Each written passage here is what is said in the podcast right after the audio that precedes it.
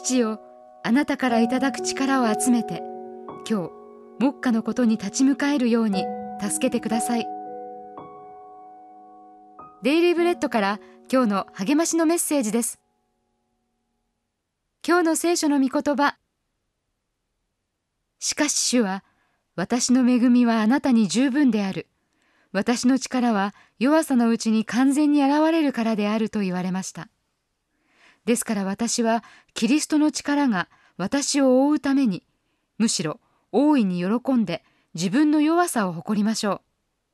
コリント人への手紙第2 12章9節。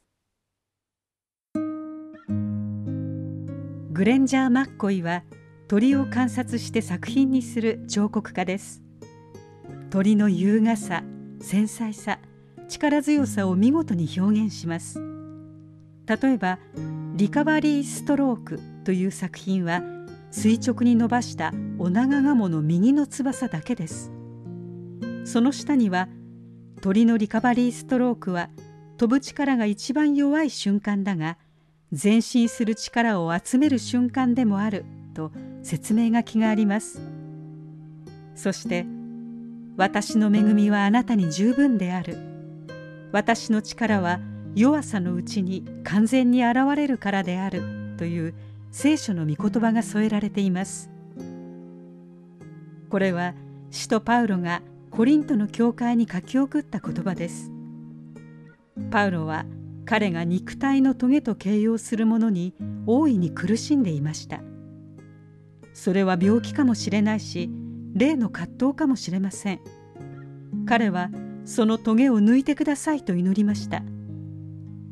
十字架形前夜のイエスと同じようにその苦しみを去らせてくださいと繰り返し懇願しました。すると精霊は神が必ず必要な力を与えてくださると答えられました。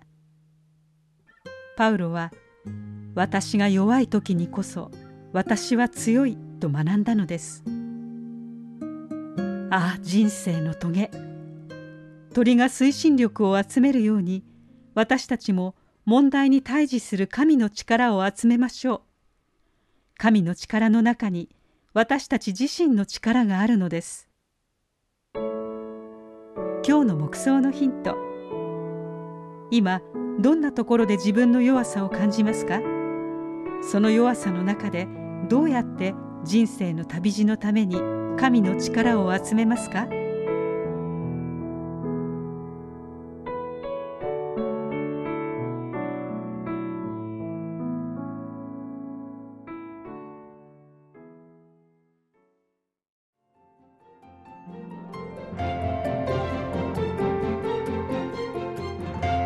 のお話いかがでしたか？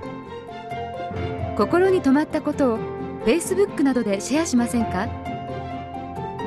御言葉を分かち合い元気の輪を広げましょう。太平洋放送協会の協力でデイリーブレッドがお送りしました。